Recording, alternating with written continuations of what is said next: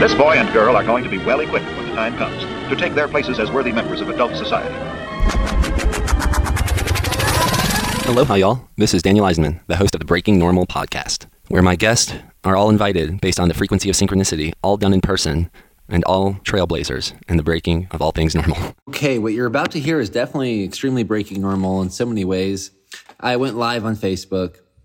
I invited the rest of the InnerG Collective, um, Justin, Matt, and Steven to give me commentary.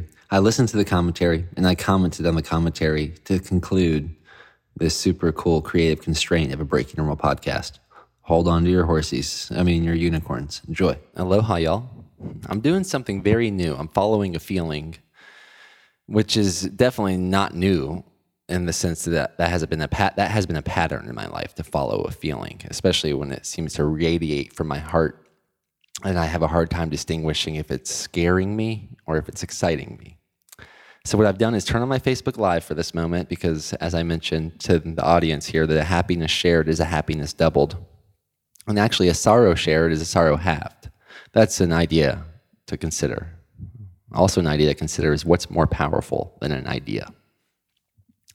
So I'm following that feeling, surfing that wave, and celebrating the podcast that came out today, I, the, around 3:33 p.m. Eastern Standard Time. Because right now we have an intention set to um, release a new InnerG Collective podcast every Friday at 3:30 pre, 3:33 p.m. Eastern Standard Time. And even though I'm not there in Colorado, and my creative constraint is to do them all on headsets in person. I'm pondering the idea out loud that potentially what I can do is talk about a um, taboo topic, a breaking normal podcast style um, that's super relevant to the current the current population and what's going on with it. From talking about vaccines to masks to mandates to elections. I have a whiteboard up here and I made some bullet points just like we do when we've done the uh, InnerG Collective podcast recordings at the Magic Mountain House in Colorado so maybe what we can do is Justin, Steven, and Matt can see this recording that's also live on Facebook happening simultaneously, and they can uh, comment on this together. They can create their own commentary live in person with mics because my one of my main aims with the Breaking Normal podcast is the top-notch quality audio. So I use these headsets, and um, funny enough, one of my best podcasts with Naveen Jain. The second time I interviewed him, that had probably arguably had the worst audio because I did not have my headsets and a camera crew that was going to come with me had to cancel because COVID concerns. And um, the audio is pretty rough in that one because it was recorded in an echoey office um, on an iPhone, but it's arguably maybe the most important information to consider uh, the power of poop.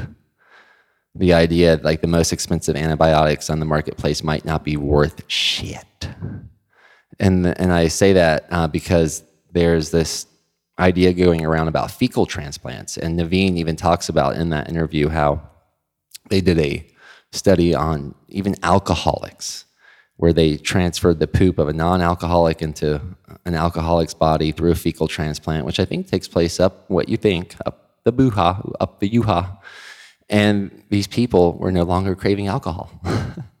and he's making implications this could carry all the way to like Alzheimer's. So he has a really cool company. Actually, he created an affiliate link uh, for a Viome. Like you can test your mitochondria, you can test your poop, and then they like procure a to eat list and a to not eat list, and they give you even your own individual supplements and can tell you your like biological age. Um, I think so. If you go to viome.com/slash breaking normal, I actually have a kit here and I was going to use it for myself. However, I might gift it to someone that I think would benefit even more at this time and keep it anonymous and maybe go over their results. Uh, and so if other people want to get involved with that, and I think that's also really cool combined with the combination of the project I'm doing with Tribe Vitamins, which is, I believe, stewarding the supplement before supplements. What indigenous people that were not reliant upon culture, but were interdependent upon the land they lived upon in a very permaculture type of lifestyle, including like riding on horseback and shooting bison through the heart with arrows and then probably using the liver and heart as medicine for their tribe. Um, I find it very interesting that I re- reconnected with Naveen with this probably out of this world testing. I say out of this world because he also has a company that's aiming to mine minerals from the moon. Um, he is a thinker beyond no ceilings, no ceilings with Naveen's uh, limit of thought. And that's what I believe is the case for all of us involved in this podcast, including you, Justin, Stephen, and uh, Matt.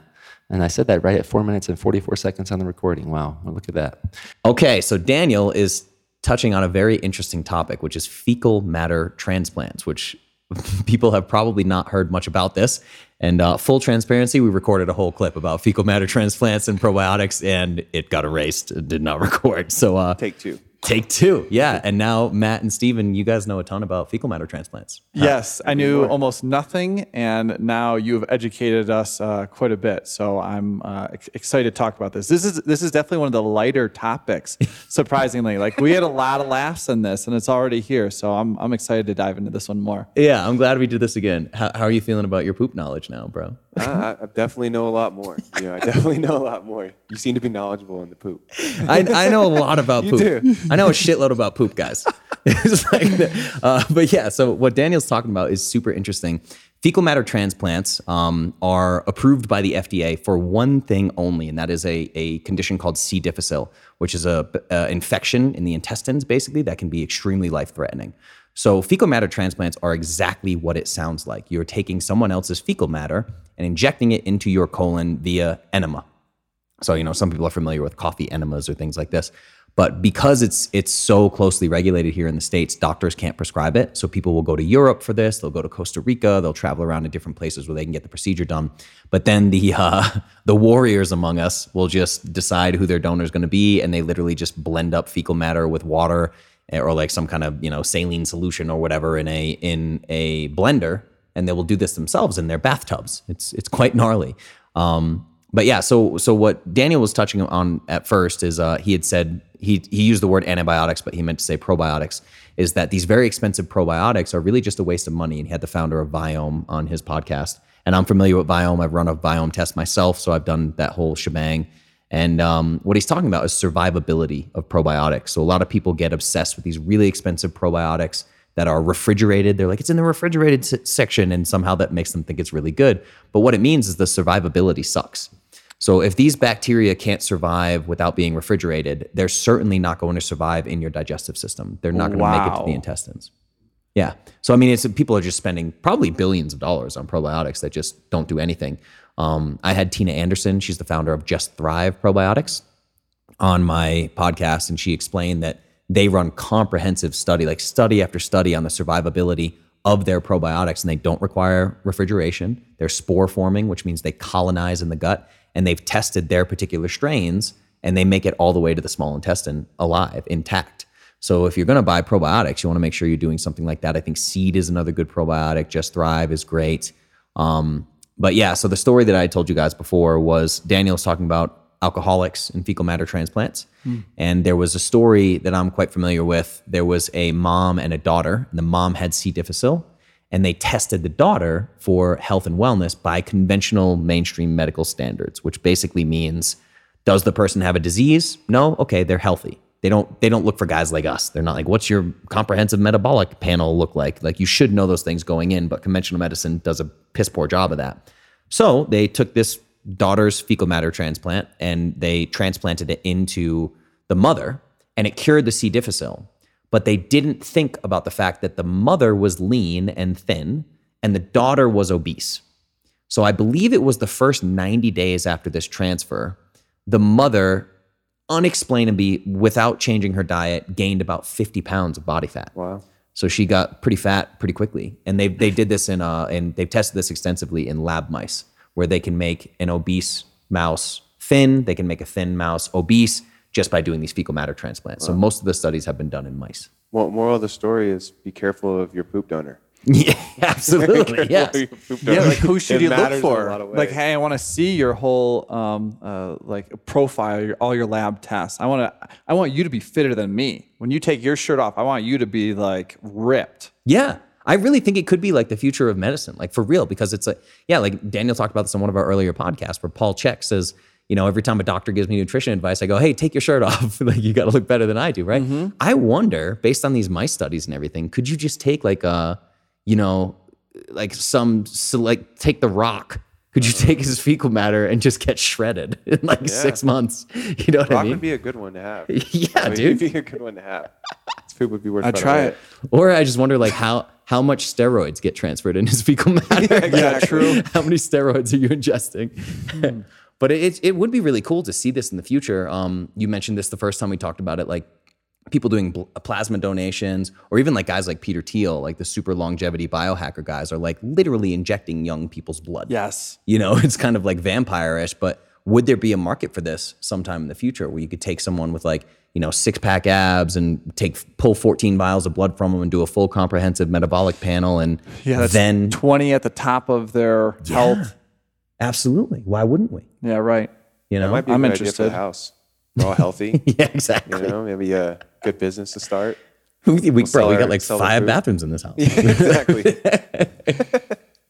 and then Steven was saying we could just freeze dry it. Yeah. Yeah, true. We got all these freeze dryers. It's fun. We've just been freeze drying soup and, and liver and microgreens. We we got You're gonna freeze dry cherry pie too. Yeah, we're gonna freeze dry cherry pie today as well. Yeah. Will it freeze dry? I think it will. I think it will too. Will poop freeze We'll dry? have to do the. Will, I think it will. will. Will your poop freeze dry? Yeah. because that's step up. that's already a, a, a product you shared. Uh huh. Yeah, it's it's a medical grade thing that they do, but they will freeze dry fecal matter and put it in capsules, and some people will ingest it. But now that I think about it, well, I guess enemas are quite unpleasant. I've done a coffee enema before, and it's not fun. I mean, I guess I felt good afterwards, but I don't enjoy the process of it.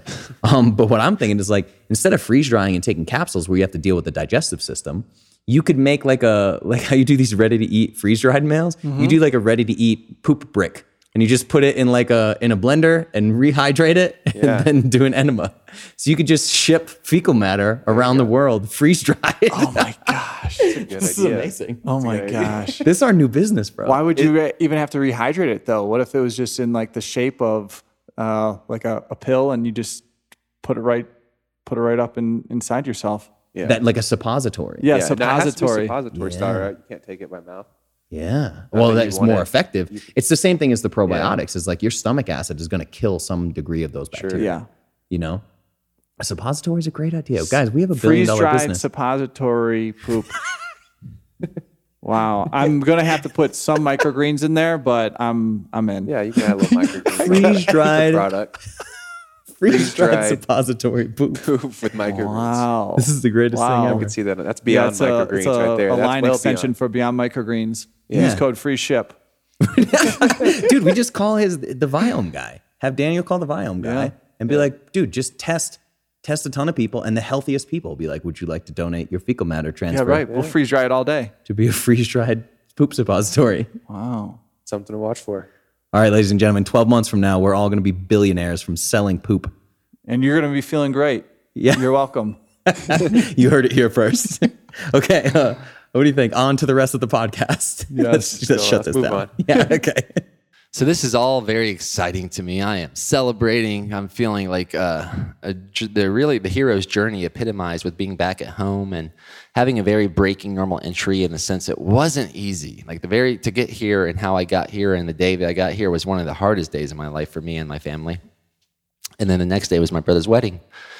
And it was uh, since then it's arguably been blissful, and I think that's because we confronted any situ- ish- any issues, any issues that could disconnect us the very first day, and that happened organically because I think logistics made it very easy to get very mad um, about anything uh, maybe present or that happened in the past. So we got to confront everything right off the bat, get the group think out of the way, and drop into a level of heart sync where I've been blissfully sort of thriving out here in Georgia again. So much so that this, oh my goodness, I don't even know where to begin so on that. So I'm just going to save that maybe for my afterword of Breaking Normal, which I recorded last night with my not so ghostwriter Samuel Hoover Poppy. We had a mind bending session, and it was one thing I will note was that, and we'll see if this makes it into the afterword. Sam was wanting to me to figure out like why do I feel like the bison are calling me? Because I told him like the bison are calling me and they want to roam free. And I one of the stories I told him was about my understanding that if a wolf pack, for instance, would see a bison, they were taking down a bison, they were on a hunt for a bison, that when they take it down, the alpha would eat the liver and or heart first.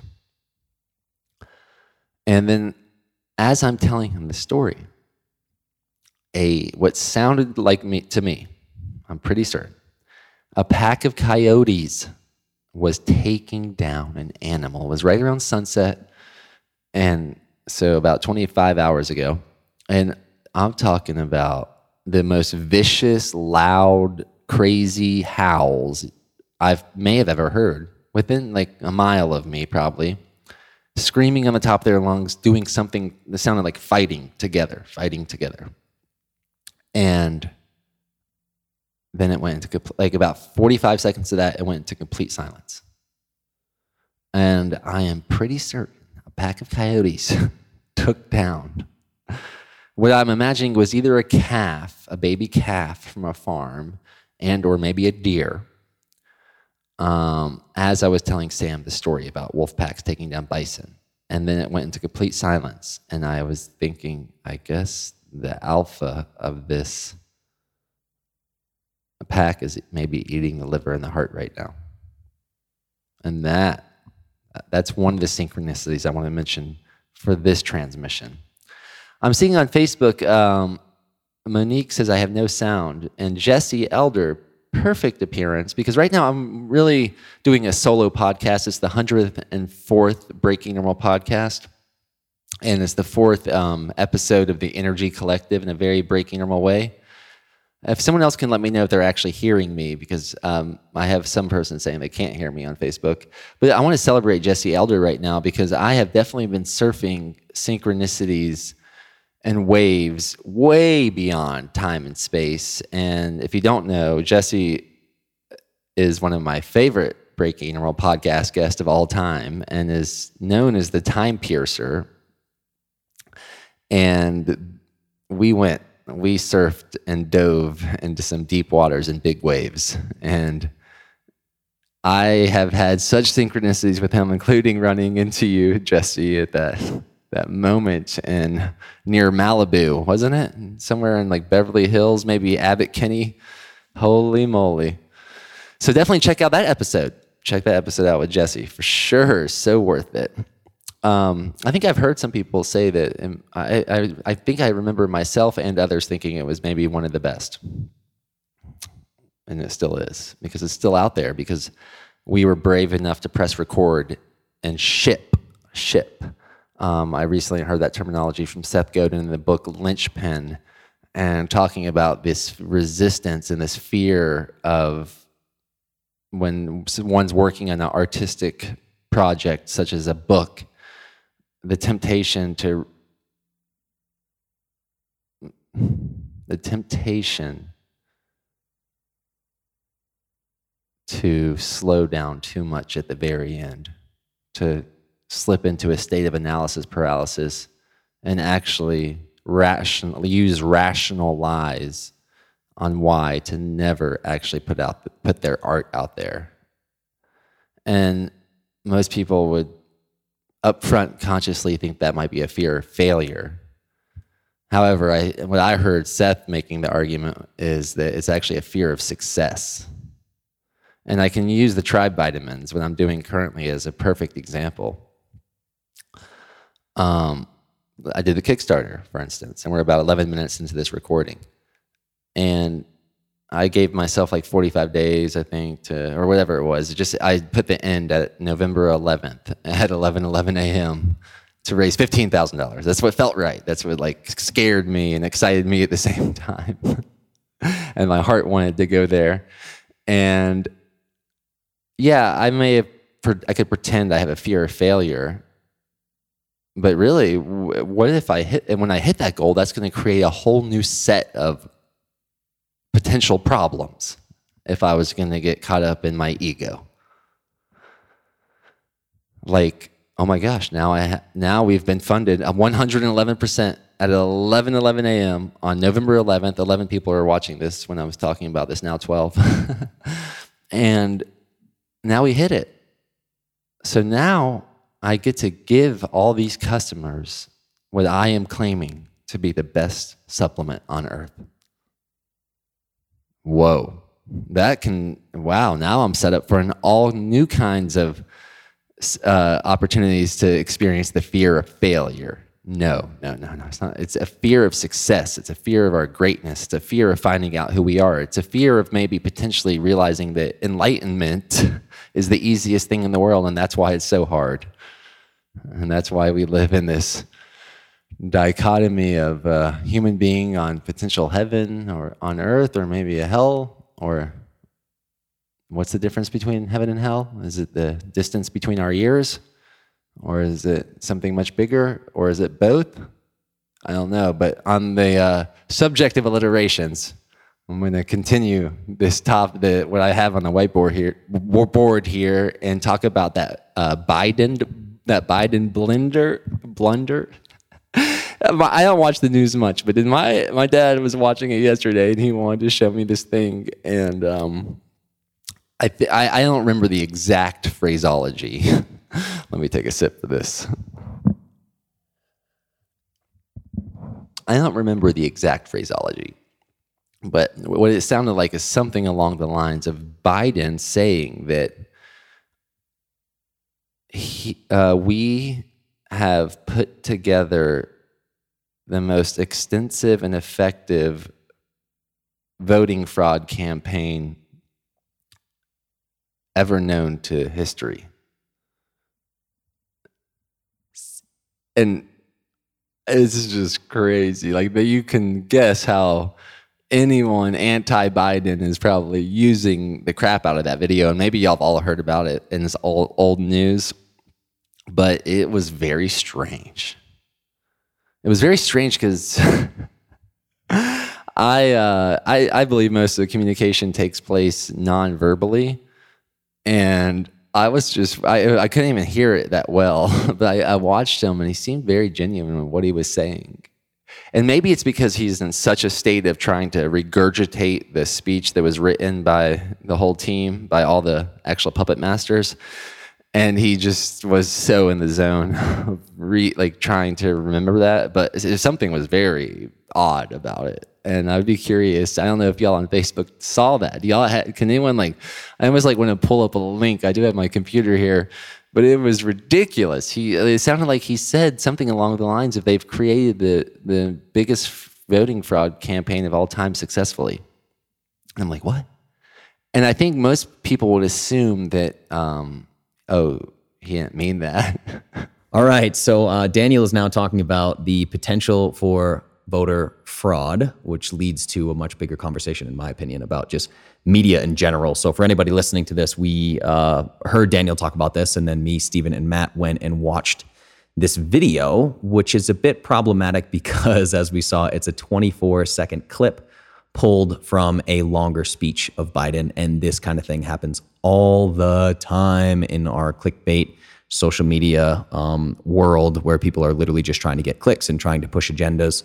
Um, to me, it was pretty clear that Biden was saying they've put together an extensive voter fraud organ. He did say we put together the most extensive voter fraud organization clearly saying we've put together an organization to try to prevent voter fraud. And I'm not particularly a fan of Biden. I'm not particularly a fan of, of Trump either. I don't really care. I consider myself a very capitalist libertarian.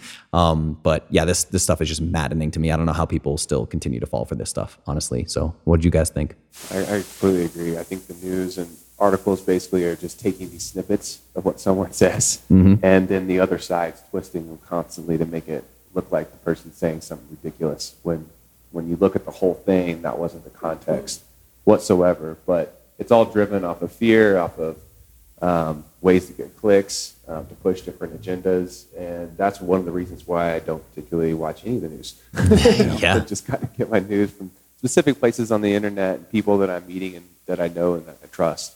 Yeah. Um, because it, it's hard you know to look at the you know headlines and really get any sense of what's going on.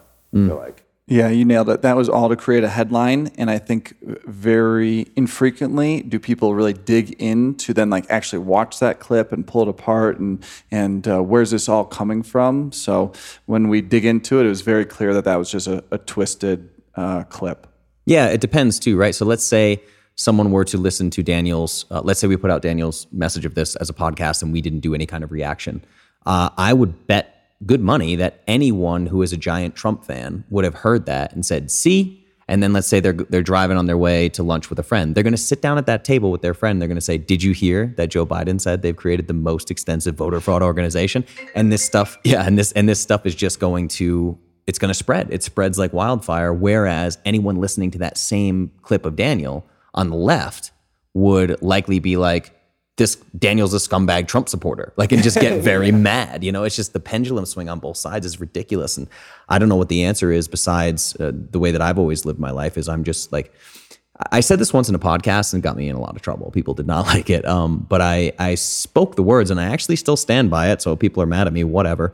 I said, uh, if your life is significantly impacted and significantly changed in like irreparable ways based on who the president of the United States is, you're doing it wrong. Mm-hmm. You need to reconsider how your life is built. It's like I try to teach people how to be recession proof as well. It shouldn't be this game. I mean, people literally think that the human being who gets into office, their life is just completely over. If the government has that big of a role in your life, you're in big trouble because they don't have your best interest at heart ever. That's my opinion Either on it. side. Yeah, I agree. agree. Either side. Either side.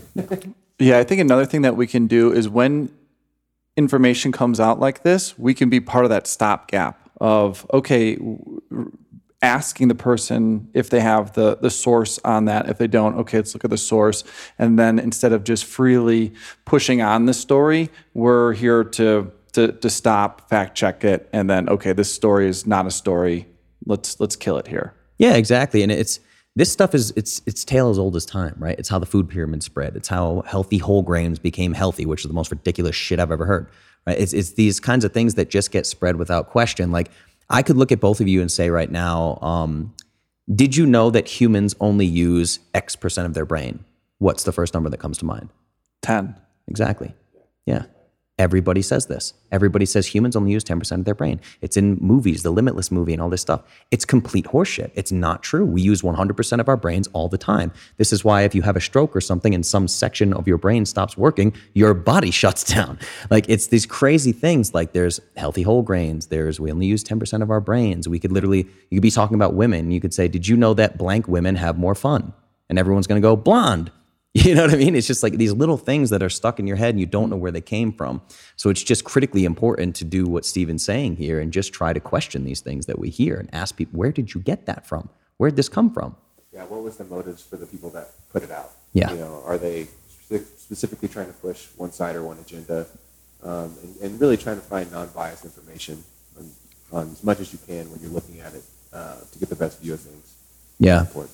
Yeah, it's difficult. It's, and it's important to remember that all media companies are for profit organizations. This is how they do things. Not to mention that literally one of the owners of one of the biggest cable news channels out right now owns contracts on creating military equipment. Like when there is war, they make money and they own a news station.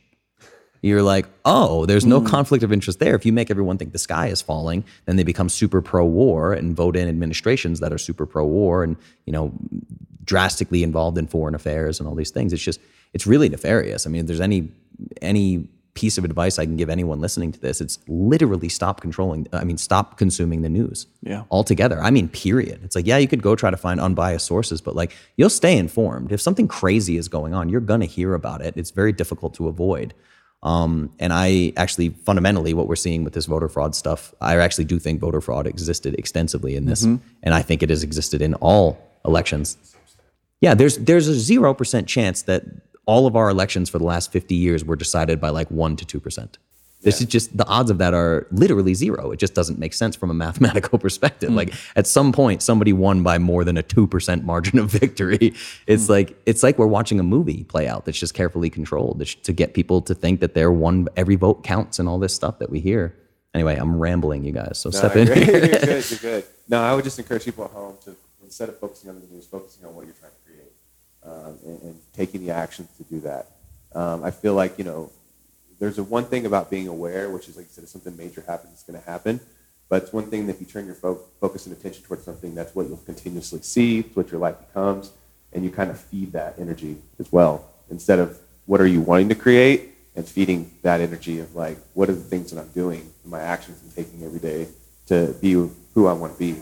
Um, I feel like the news is just a huge drag the other way, trying to pull you into what they want in their agenda. So I would just encourage people um, basically to set your goals on something and, and, work towards actions towards that. And like I said, if there's something major going wrong, I definitely think we're all going to be aware. It'll be all over. So. Absolutely. How you feeling, dude?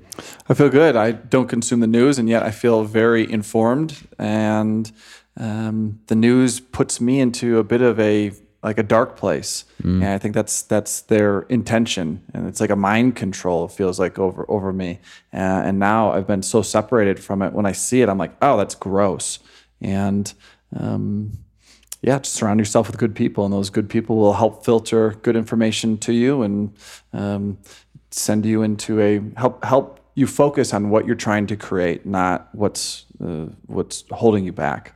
Absolutely. Yeah, and remember, like back to what Matt said, is like who's the person that you want to be? Because if we look at energy challenges and the things that we've done, the government plays no role in whether or not cold plunges are good for you. The, the government plays no role in whether gratitude journaling is powerful. The government plays no role in your mindfulness or your fitness or your nutrition any of these things, whether you want to start a business. Sure, there's legal aspects to starting a business, but the government had very little say in whether or not I started Clovis. You know, it's just these things. Just work towards the people that you, the person that you want to be, and um, I think the less you allow government to control your life, the better off you're going to be. So, no more negative news. Hmm. All right.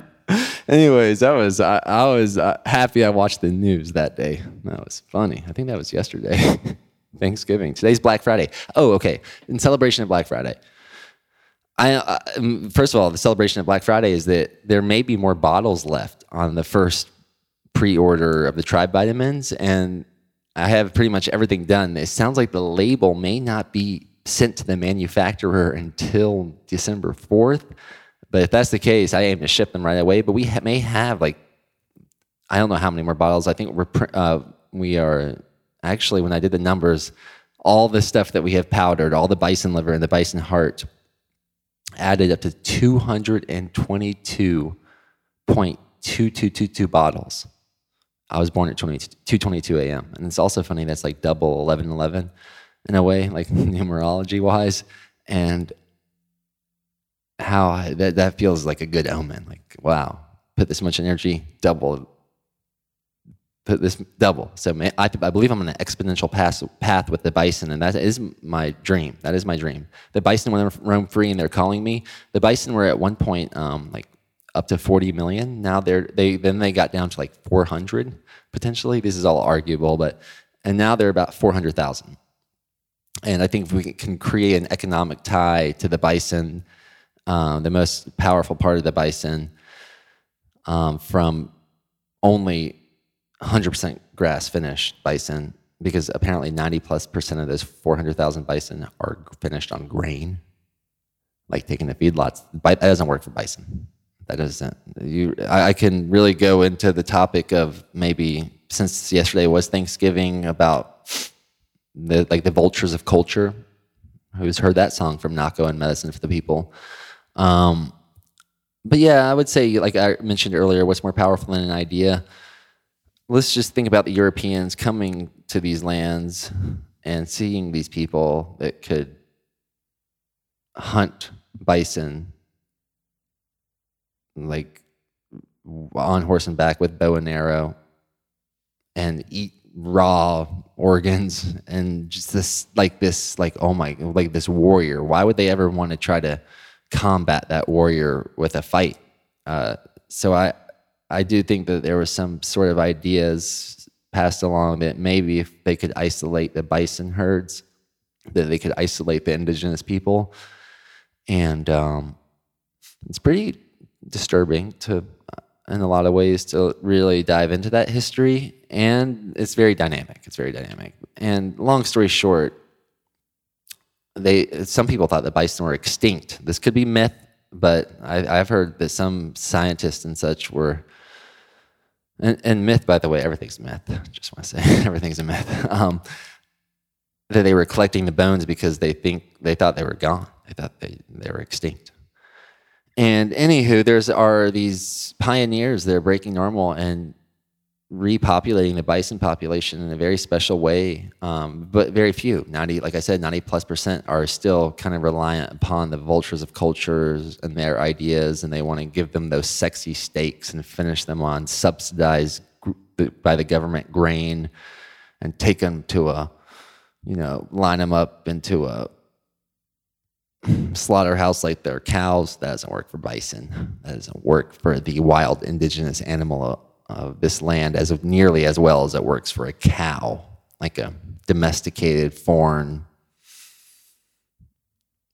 mm, meat machine, like easy to kill, easy to control animal. And I sometimes I get really concerned when I look at schools and how much they seem to mimic factory farms.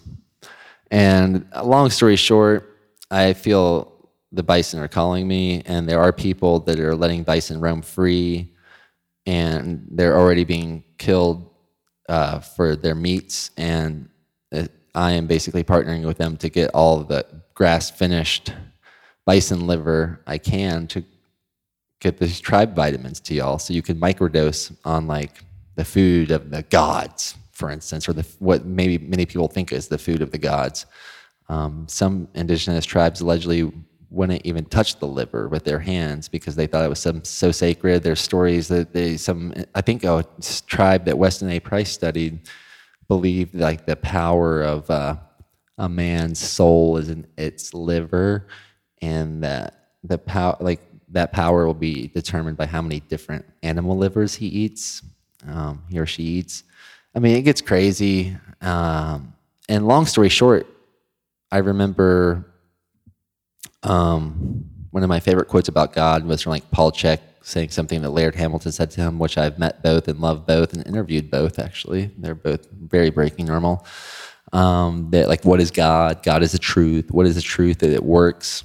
And this these this bison liver seems to work in almost adaptogenic ways. Very, I'm like very intrigued. So I'm so excited and maybe I could be a worry, like, oh my gosh, what if everyone doesn't get the same results? Everyone, all the few people that I've given it to, but for those 222 bottles to go out, and uh, if you want to, my Black Friday special is if you want to get in the order, just message me, and we'll include you in that order if there are bottles left.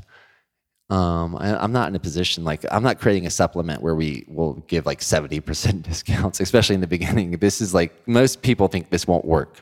Let's put it that way as a scalable business. And this is beyond a scalable business for me. This is a, a feeling that's calling me, and I'm following it, and I'm freaking stoked. And I'm I feel like if I was actually doing pull-ups with my brother today on his tree-made bar, which I broke, but I'm lighter for him than I'm lighter from him than the uh, for the first time in my life, and that's interesting to me. Uh, and I might be stronger than ever as well. And it's interesting how like I've been taking these Tribe vitamins for about a, a month or so now, and they are I'm so excited for y'all to take them. So that's my Black Friday special for the Tribe vitamins. And then I put the Breaking Normal course, the emotional resilience training course for free on my website. So download it today, like enroll today. Um, it's epic. I do I do share my breathing set, which Justin um, I don't think you know Justin did join me for the full thing one time at Eben G. Fine Park. Stephen definitely joined from, with me on the deck of the Magic Mountain House, and Matt's done it the most with me out of those three, out of the InnerG Collective four. So maybe y'all can say something about what you think, because um, for me, it's skyrockets synchronicities. Um, it allows me to control the weather better internally, and sometimes I really wonder externally.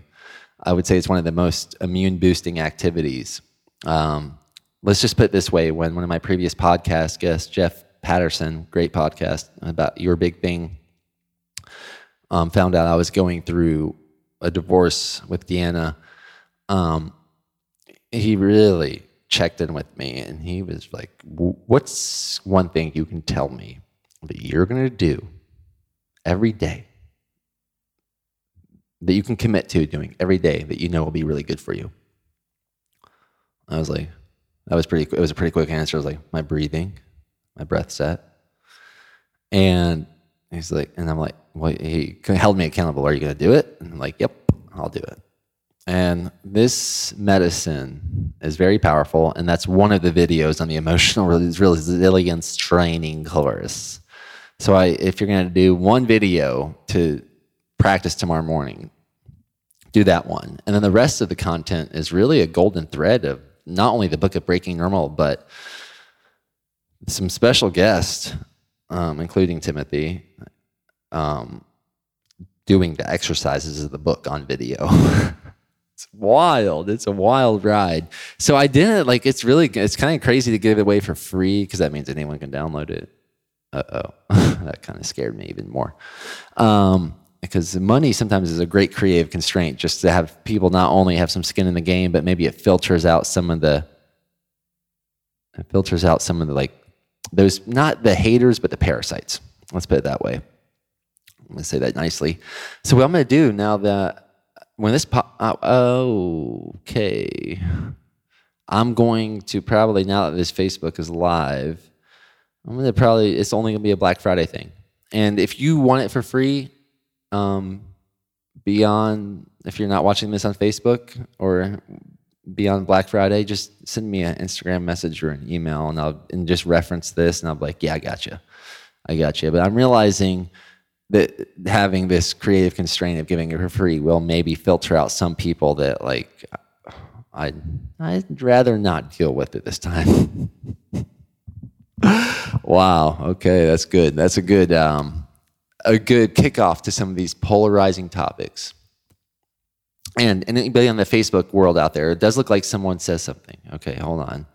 I am going to be faithful and just read this question slash comment out loud. It looks like we got a lot of cool people on the Facebook. Um, Joshua Ferguson, President-elect Biden likely forgot a word or two while addressing a question on unfounded fraud allegations, perhaps voter fraud prevention, voter fraud identification, or another term that signifies an election security process. Oh yeah, I agree with you. I definitely agree with that. For I mean, there's other elements to explore as well, and I definitely agree with that. Thanks for um, partaking in this conversation, Joshua. Anyone else that wants to come on in? I have faith that you're supposed to be a part of this transmission. Because uh, Davina could come down here at any moment if her and Gigi have a, uh, you know, like if Davina's ready for something new. Right now, my mom is actually watching Davina and probably having one of the best times of her life. So I'm celebrating this moment with y'all. So I have on this whiteboard up here mask mandates vaccines. Right, let me talk about that. We all say about the vaccine thing, first of all. When um, Deanna and I did a video. I think it's on her YouTube. It probably is still there about the topics like to vaccinate or vaccinate or not or something like that. I thought I gave maybe one of my most politically correct, and I wasn't even really trying to be that way. Maybe let me put it most objective, objective expressions aiming to see things from all angles and simply report out loud what I've chosen to do. And in that case, for, for instance, Davina has never had a vaccine. Let me put it that way. And um, we talked all about that. Deanna, I think, was a little bit more like, really tell, like, I don't know. I don't know how to explain it, but yes, people got extremely triggered by that video. I was like, oh my goodness, I can talk about gods, I can talk about sex, I can talk about money, I can about all these things, but shwoo, vaccines woo, that's almost as bad. That's almost as intense as veganism. and um, that was a, a, wow. It was a wow moment. And I think it's amazing when a light's that bright that it can create such a big shadow, by the way. So I think it was a very powerful topic. And what was most surprising? This is what was most surprising. And this is probably my most like relevant thing I have to say about vaccines was how many people privately messaged us with stories that were so scary about vaccines that they did not feel um, like they could share publicly. That was the most surprising part. I was shocked of how many people got mad, basically because I thought we just said what our choice was. But was it what was even more shocking, or how many people confided in us, confided in us privately, privately, um, and sharing a story that I was like, oh my, oh, and I rarely say, oh my God, but oh my God, um, this is must be a God thing that we talked about this, and yeah, I guess I'm, what I'm saying is maybe the issue with the vaccines are that maybe not everyone's really sharing their personal experience around what they know about vaccines or what or what they experience with vaccines or what their children may have experienced with vaccines. Maybe they don't feel there's a safe space to um, share that authentically. That's my main thing I would say. All right, so that was interesting what Daniel was saying about the vaccines. Um, one thing that stood out to me that he said was that the people messaged him personally because they weren't feel like they were safe to share it. Mm-hmm. And I think that's one thing around vaccines and even censorship, which is kind of crazy. I know Facebook's had some stuff where they censor Google uh, anti-vaccination kind of campaigns and things. And it's kind of crazy that, like, I guess I, I look at it as why is there so much people trying to censor one side or the other, pro or against? And for me, it's it, you know, uh, personally, I, chose not to vaccinate our kids. Um, I say that Macy had a few before we learned a little bit more about health and how the body works. Uh, Macy ended up having a few um, when she was really early on, but Cruz never ended up having him from just what we learned about the body. Um, but one thing I feel like is definitely true on this is there's so much polarization that's being created with this topic that like it's kind of like, oh, you don't vaccinate your kids? I don't know if I want them around my kids. Sure. Um, and that's what I'm afraid. I hope it doesn't go to is, you know, that uh, that kind of you know you got to choose one way or the other, and you're against each other because I feel like it's just a choice that each parent has, and you know, I think you know just because I chose not to vaccinate my kids, someone else might choose what's right for them, and that's their choice um, based on the information they know and what they think. And overall, I feel like it's just it's crazy of the polarization of, of the topic and why why do we have to censor one side or the other? And it is crazy that they censor more of the anti-vaccination stuff. Sure. So this kind of raises a red flags for me personally is like, why would they censor that? You know what I mean? I feel like, you know, what's being hidden on it. And there's a lot of unclarity around the vaccinations and what they might be putting into them, and mercury and all types of stuff that I feel like, you know, most of these things, um, you know, I, I believe that if your body is healthy and you keep it you know, healthy immune system and do the right things, that your body's going to naturally create the, you know, antibodies and, and, you know, all the different things in your body to fight these things off, right? And most of these vaccines that might have something from a long time ago, I don't know how relevant they are today. And, and for the trade off of what else might be in them and the uncertainty around them, to me and for our decision, it was just like, uh, I don't think it's worth it. But again, I want to respect everyone's opinions on it. And I think that's the thing is like, we all should be able to come to a place to where like, you know, get your best information you can and make your decision and, you know, don't polarize another person or, you know, hate on another person because they made a different decision than you did. Yeah. Thanks for sharing that, man.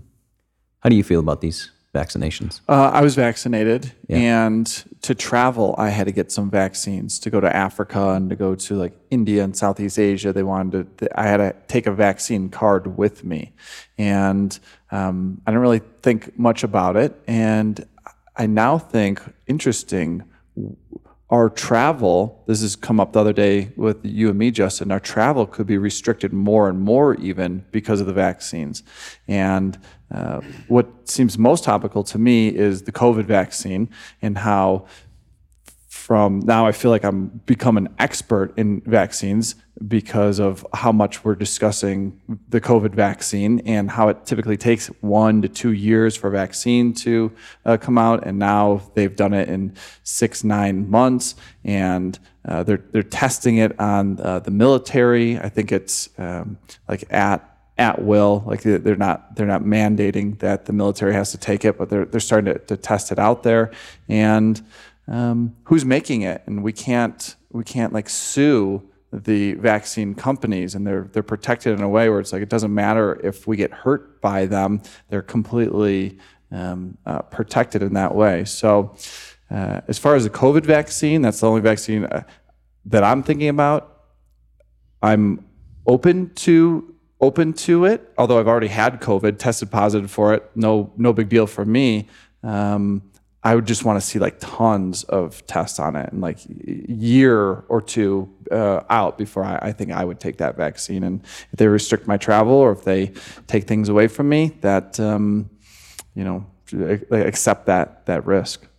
Yeah, the big thing I want to say here to anybody listening this to this is the only people I'm telling you right now, when it comes to children, when it comes to you know vaccinations as babies, when it comes to us for COVID, the only people who are going to be hurt by this are the most unhealthy among us. The three of us sitting in this room have nothing to worry about. If they inject us with the vaccine, I assure you that we're going to be fine. Hmm. Somebody with a compromised immune system might not be fine. So we know that the number one risk factor from death for death from COVID is poor metabolic health. We know this. We know that vitamin D deficiencies play, play, a huge role. Very few people have significant vitamin D deficiencies without already having some level of metabolic dysfunction. Even when they say like, "Oh, this healthy person died from COVID," that's usually if it wasn't a, someone that we see as extremely healthy, like 12 pack abs, it's probably a very overtrained athlete who also has a compromised immune system. One of the fastest ways to destroy your immune system is to overtrain, right? So we have all these things that people aren't considering. So we know that the, the best thing we could do to get the country protected against another pandemic or another COVID type virus in the future is to fix their metabolic health. Now, instead, where we put all the billions of dollars is into making some kind of magic pill vaccine that you're going to give them. People are going to get hurt from this. They are going to die from it for sure. Not the three of us, because we are healthy. You see what I mean? So we're sending the wrong message to the public right now. And it's the same with children. The reason that vaccinations, and anybody who's confused as to whether or not vaccines are safe for children, just Google this. You can even censored Google will let you search for this shit. It's there's a, a fund, a special vaccine damage fund set up with billions of dollars in it. And they just pay out millions and millions and millions of dollars every single year to parents whose children's lives were destroyed by vaccines. Mm-hmm. This is very public. It's it's there, right? It needs to exist for a reason because they do cause harm. If we go back to the 50s and 60s when our parents were born, there was probably six shots total for their vaccinations. Fast forward to today, I think it's like 27 shots that they try to give the Yeah, kid, and like lot. It's There- there's a insane. whole list of them now. Exactly, a whole long list. So the schedule is terrible. You're injecting multiple different antigens. And that's the thing to talk about right now, too. I don't know if you guys are aware of this, but the reason why the vaccines happen so quickly is the vaccinations we have right now for COVID have never existed before. They don't work like the other vaccinations.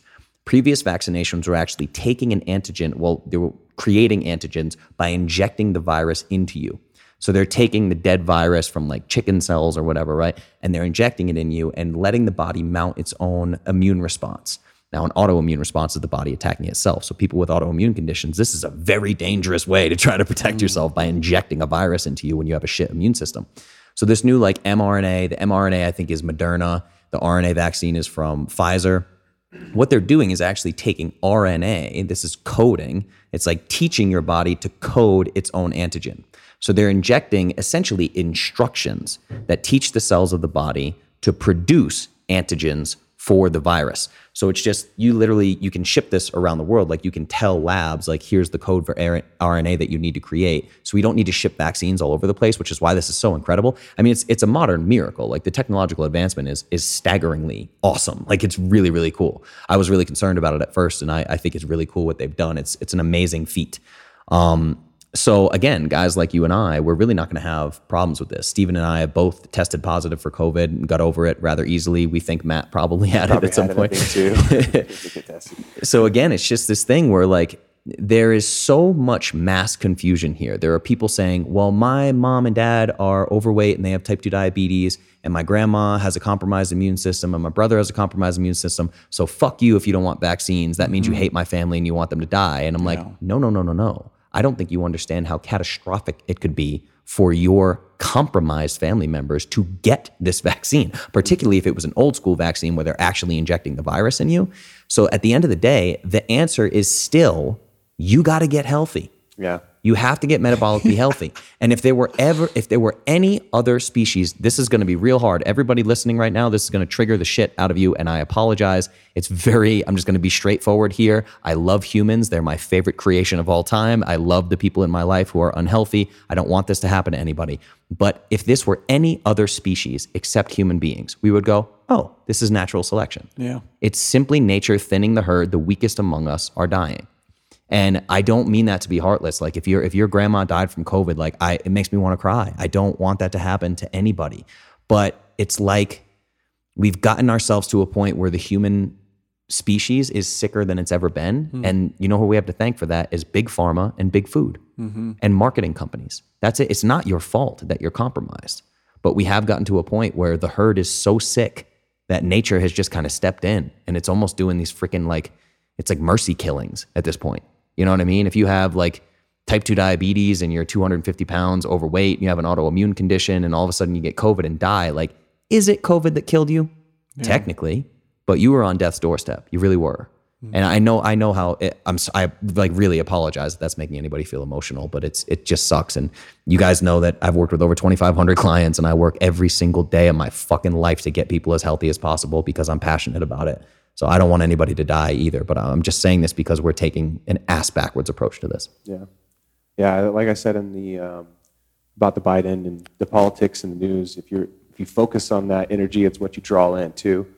and focusing on the vaccine and the virus itself and all those things, I feel like I, I try to choose to focus on how do I keep my body healthy. Yeah. Because my body healthy is going to fight off any number of things that comes into contact with at all times.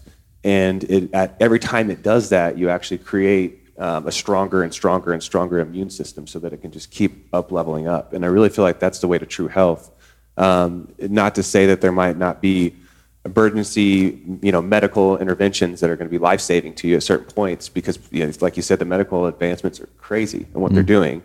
I just think relying on always those medical re- advancements to help, you know, save you from this thing or, ta you know, uh, stop preventing from one disease or another. I feel like the best thing to do is focus on what you can control, and that's making your body the healthiest possible, and it'll do the work itself.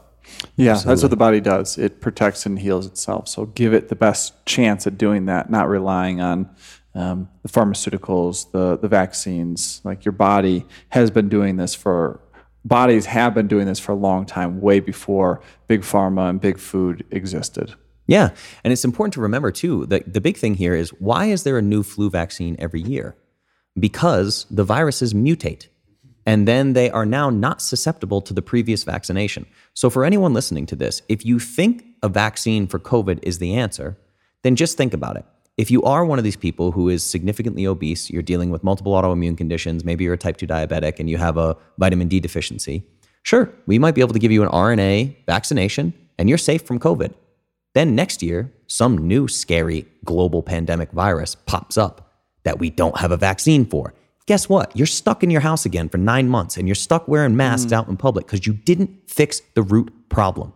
The root problem is you are an unhealthy person and you are very susceptible to, like, I always uh, I, I laugh at my podcast because I call COVID a bitch ass virus. I'm like, this is a bitch ass virus. I had it, you know, no big deal, right? Mm-hmm. These should be bitch ass viruses that every human body can just handle, no problem. So it's what happens every single time a new virus pops up. We go on economic lockdowns and millions of people die from starvation and lo- losing their jobs. Like we're gonna do this every time just because we can't get people to give up fast food and hydrogenated vegetable oils and soda, and we can't get them to go for walks outside once a day.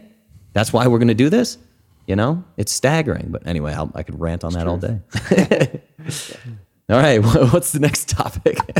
Um, and for myself, like I said, I we Davina doesn't have any vaccines, and I've never gotten a flu shot. I was vaccinated not by my choice. I was vaccinated at certain ages, just like I was circumcised, not by my choice, like not by my choice, like eh, consciously in this lifetime. Maybe there's um, a bigger reason. For instance, like why I was circumcised, maybe uh, because so I can speak about it and share my opinions on it and uh, share how I think the, the normal thing that's going on around that is absolutely absurd and deserves to be changed fast. Like there's social norms that are going on right now that are wild. I'm not saying an all or none dogma, but if you want to get my fuller thoughts around circumcision, I've definitely done. I actually interviewed the uh, founder or the the guy that created American circumcision, Brendan Moff. I, I- it's a great podcast. So the vaccines. Uh, let me a few stories. It mostly revolved around like once a kid, like a very young kid, got their first vaccine, something seemed to shift within them in a way that the parent was very scared about. And then they shared that privately with us. That's like the golden thread of what I heard. Um, I think the free flu shot thing is absurd as well. Um, I'm not saying that don't get the flu shot. I'm not saying that. Um, and I think that brings me to the topic. It's like I, you're, I believe what you believe. like what you believe to be true was true for you. It's as simple as that. And I'm not trying to fight that too much. Um, and that's like to involve the law or not to involve the law. That's kind of how I look at laws. I do think laws are um, like people that think they should follow the laws should follow the laws.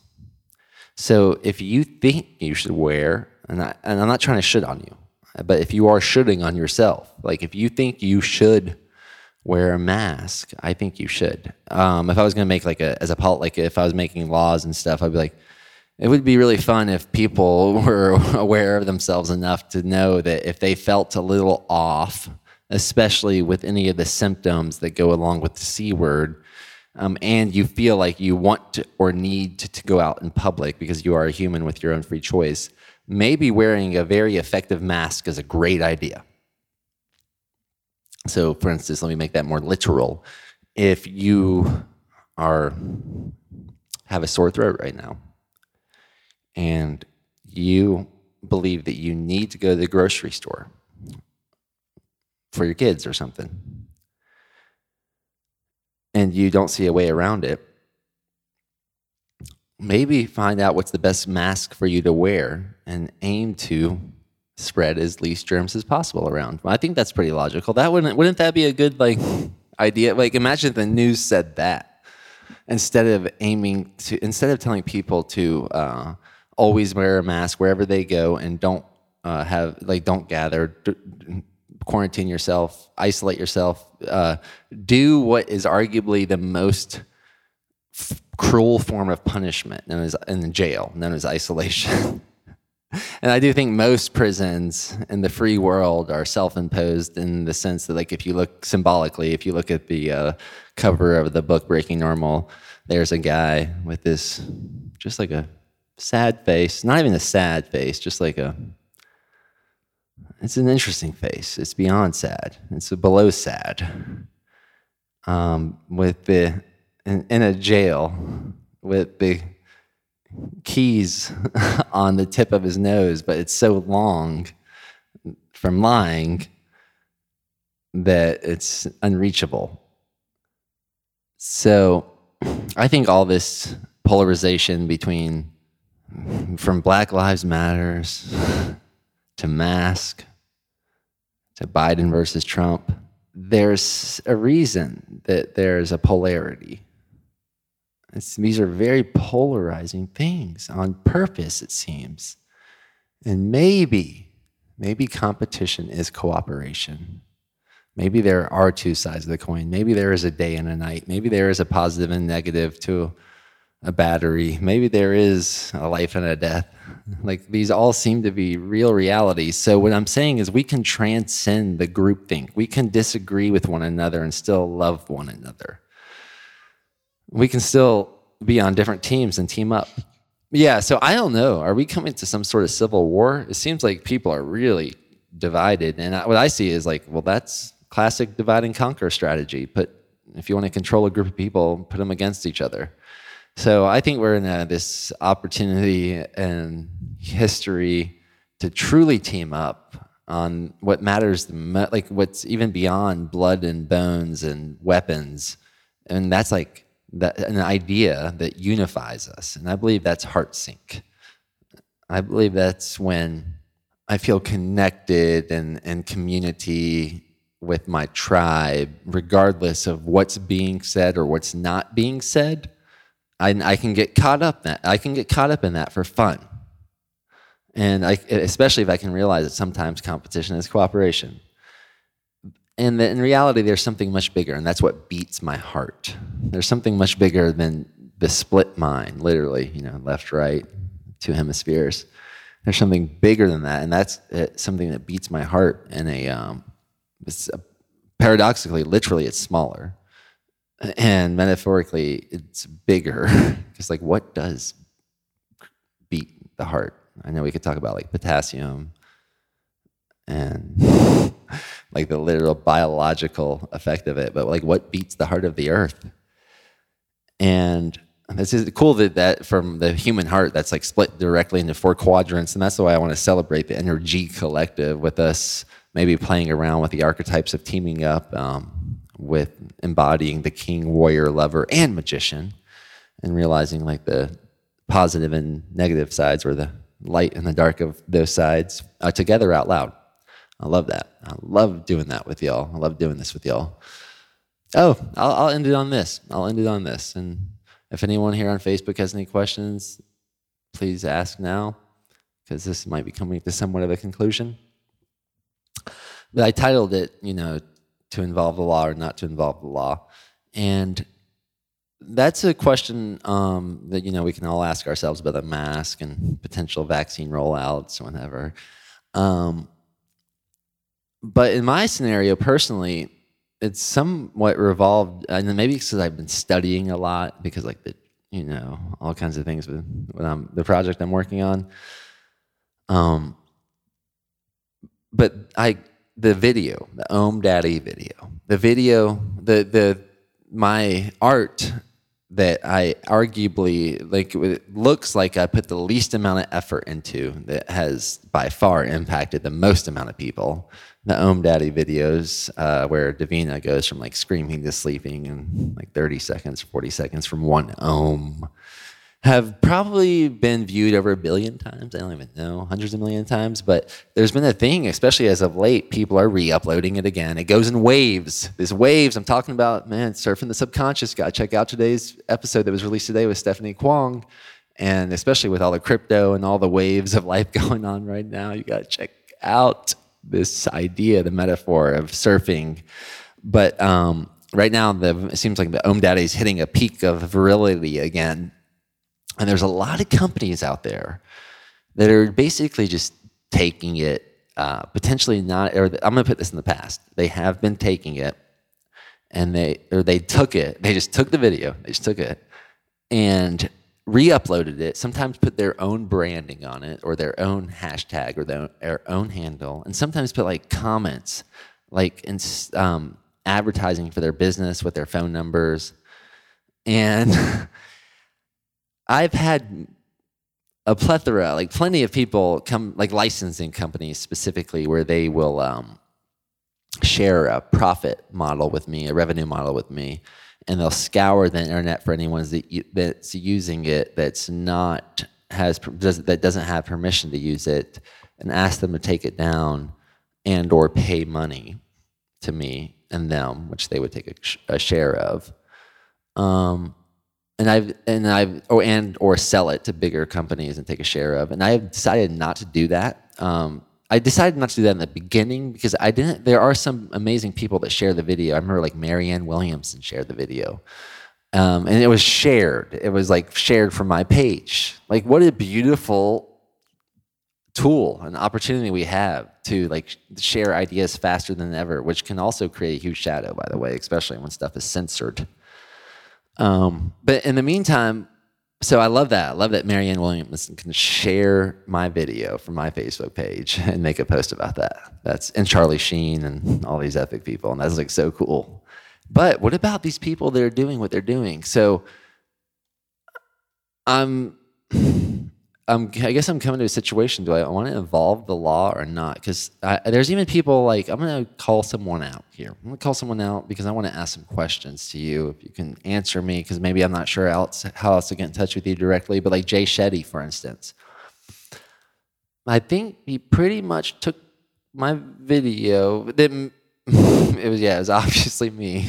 one of the Om Daddy videos that was actually rebranded in a cool way from I think um, a news channel, for instance, that had my permission, and just put it right directly on his um, Instagram there, and didn't tag me or anything. And I, it seems like wow, he and many other influencers have seemingly just taken my videos and sort of rebranded them for their own purposes without giving credit to the creator of that content. And that's brought up a lot of questions for me. So I'd be very curious what y'all think. Um, Justin, um, Matt, Steven, and anyone else that's watching this. I also say this under the context that, like, I talked to someone that was very uh, one of the smartest people I know, and he's an, he's an attorney recently, and he has his own thing going on, and he was alluding to the idea that, like, man, if I ever started, if he ever started his own practice, he would want to start by suing um, some of these. I'm not going to say which names, but huge um, social media channels for exploiting content like creation art for exploiting art and the creator of these art. Um yeah.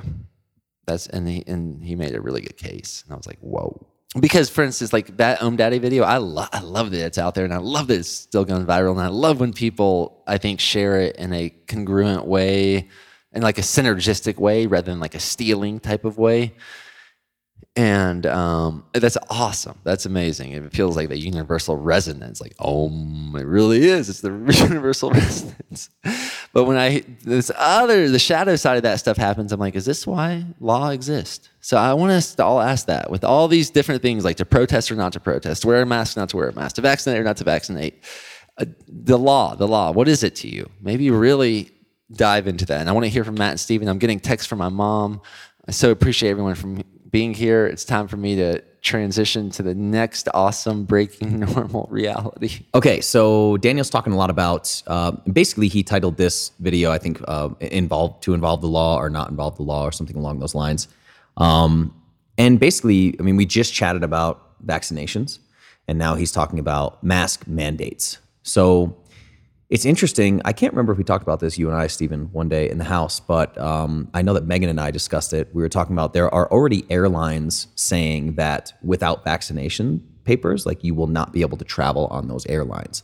So this stuff is going to start happening, I think. And again, it's it's really sad because for those of us that are super strong immune systems and metabolically healthy, if you tell me that I can go back to Thailand and Norway and Croatia and all the places I love to travel to by getting this vaccine, I'm going to do it. Like I, I will. And I think that will surprise some people because they think I would be anti vax or something. But I know that thing's not going to harm me. So I'm not particularly scared of it. Uh, it'll be problematic for people who are compromised. Then we have the mask mandate thing. Um, the fact that there really are mandates. I mean, you can't walk into buildings and all these things. I, I forgot a mask when I went to the Toyota dealership yesterday. And, um, I don't know what it was about this. I just was frustrated. I didn't want to go somewhere and buy one. And I was right there and I literally just had to drop off a title for this guy. So I just walked in like I owned the place and every single person in there was staring at me and not one person said anything to me. I don't know if I intimidated them or what the deal was because I just walked in very confidently, but I'm just like, this is madness, you know? So, um, my good friend, Dr. Anthony Jay, brilliant doctor. He's a PhD uh, in biochemistry. He was a virologist for the US government for 10 years. He makes viruses in labs, that's what he does. And he put out this proposal where he just said, look, we know that all of the randomized control trials for masks show that masks don't work. There's over 12 randomized control trials showing this. The only ones that even remotely work are the super fancy N95 masks, these like super medical grade masks. So he's like, instead of doing like trillion dollar bailout packages, why don't we just choose the most metabolically unhealthy, which is 88% of the population has metabolic dysfunction, and just ship N95 masks to every one of their households? It would have been way cheaper than the entire stimulus package. And then those of us who are metabolically healthy, we get to choose do we want to wear a mask, do we not wear a mask, we go out in public, et cetera. But those at the highest risk they can choose to stay home or they can choose to go out in public. And if they can't work, maybe we should help them with some kind of stimulus relief or anything. But to just quarantine an entire population is, is madness. And I, I, really don't know what the answer is for from mandates, but I, I think it's uh it's pretty crazy. I, I think it's um quite hilarious and hypocritical to me that like all through the Trump presidency, people that hate Trump were just like, he's a dictator and now you have like all the governors in the bluest states across the country, just like if you do not wear a mask, you will be penalized. They're talking about literally like turning off your electricity and yeah. stuff. Like if you don't wear a mask, put you in like, oh, jail. Oh. Yeah, put you in jail. Like talk about dictatorship. So anyway, that's my rant. How are you guys feeling? Good. Good.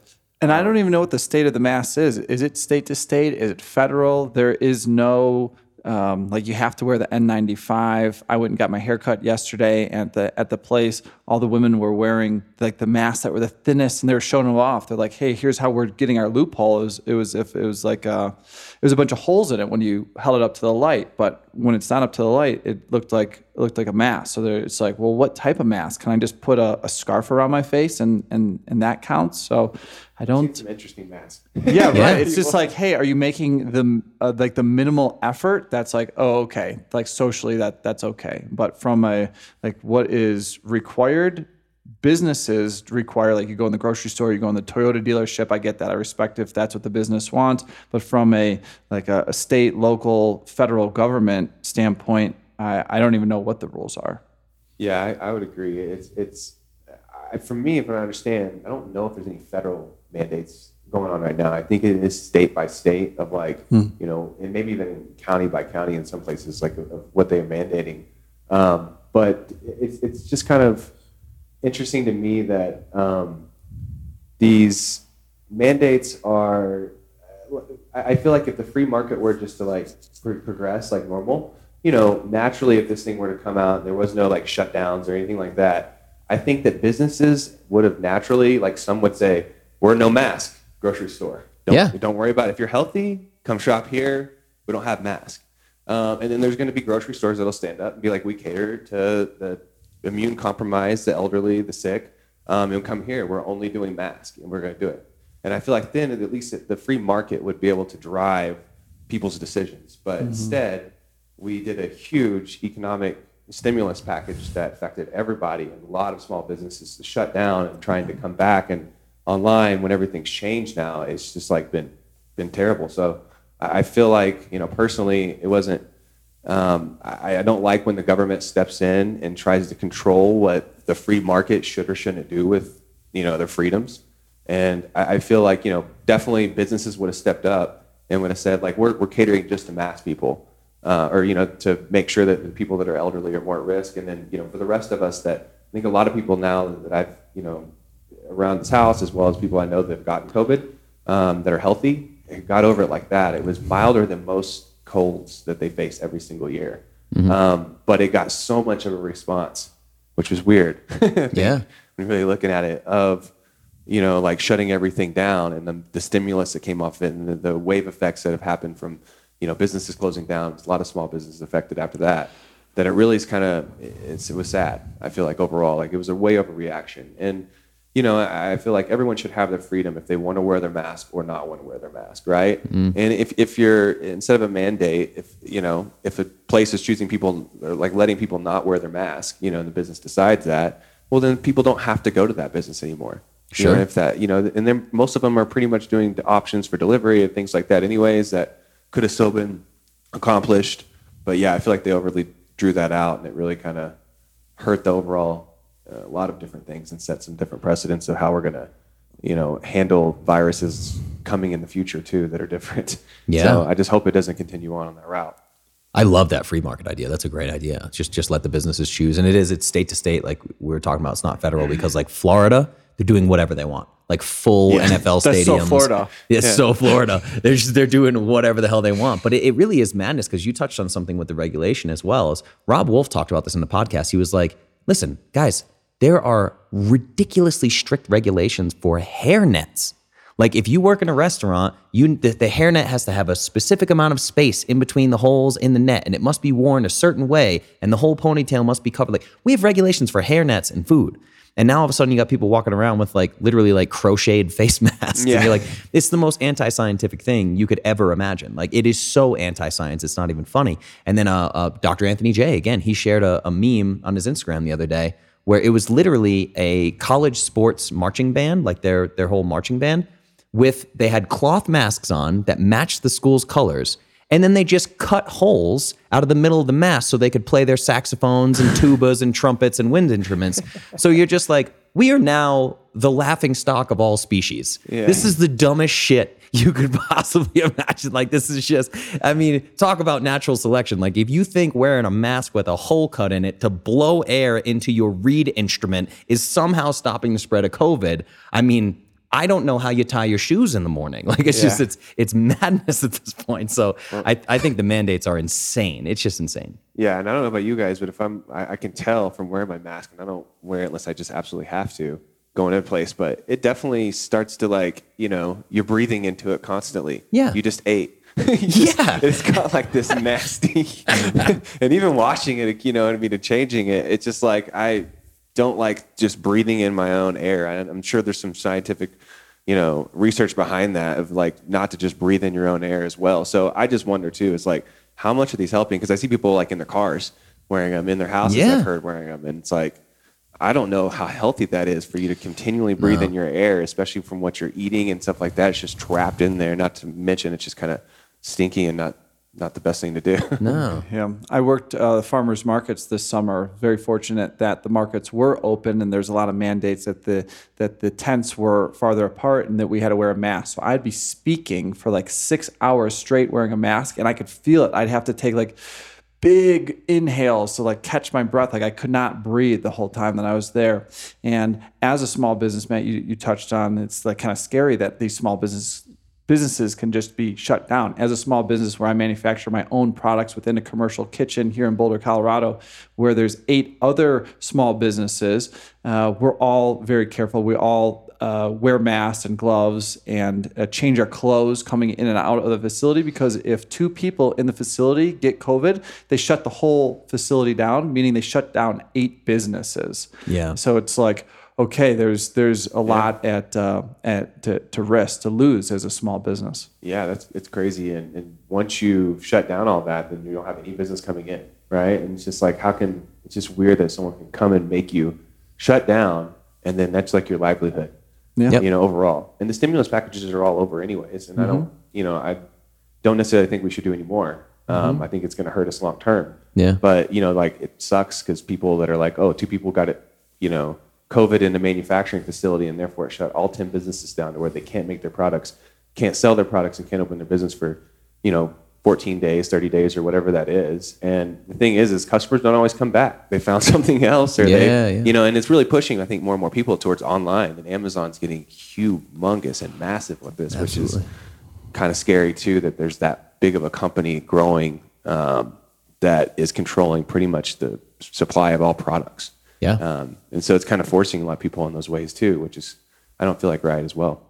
You'll you'll know this too because of your history. Um, I I can't even count the number of gym owners I know that have gone completely under. They've closed closed their gyms completely, and that's because in the beginning you had literally liquor stores and smoke shops were considered essential. These were essential businesses that got to stay open, and gyms were closed.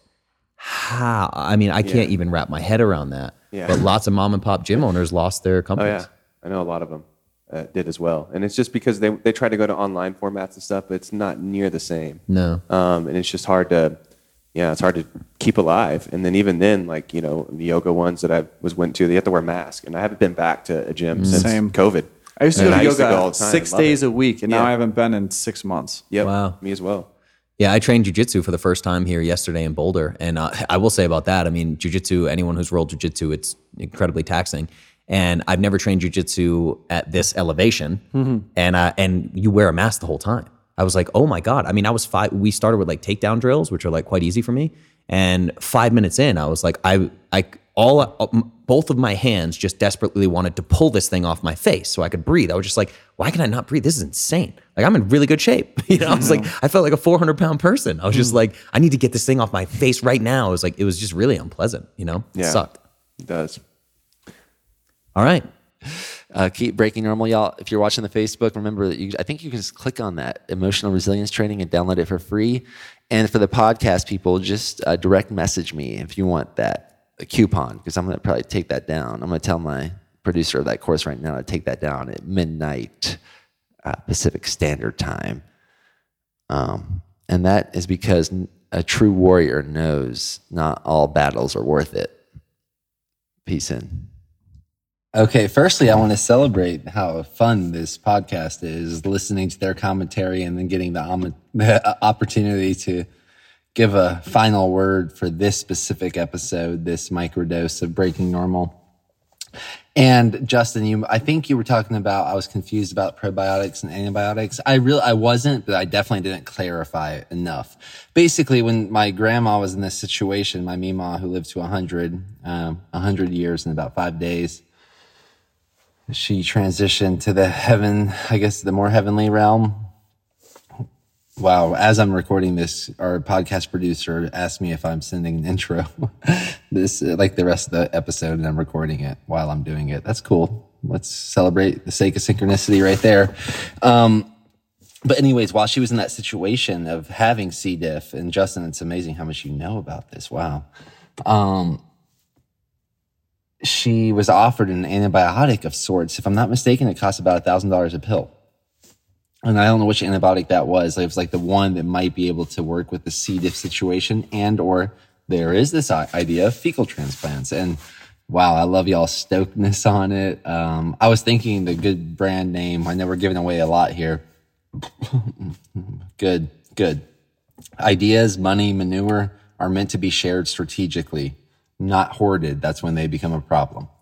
So why not? Why don't we call the product Shikaka? Shikaka.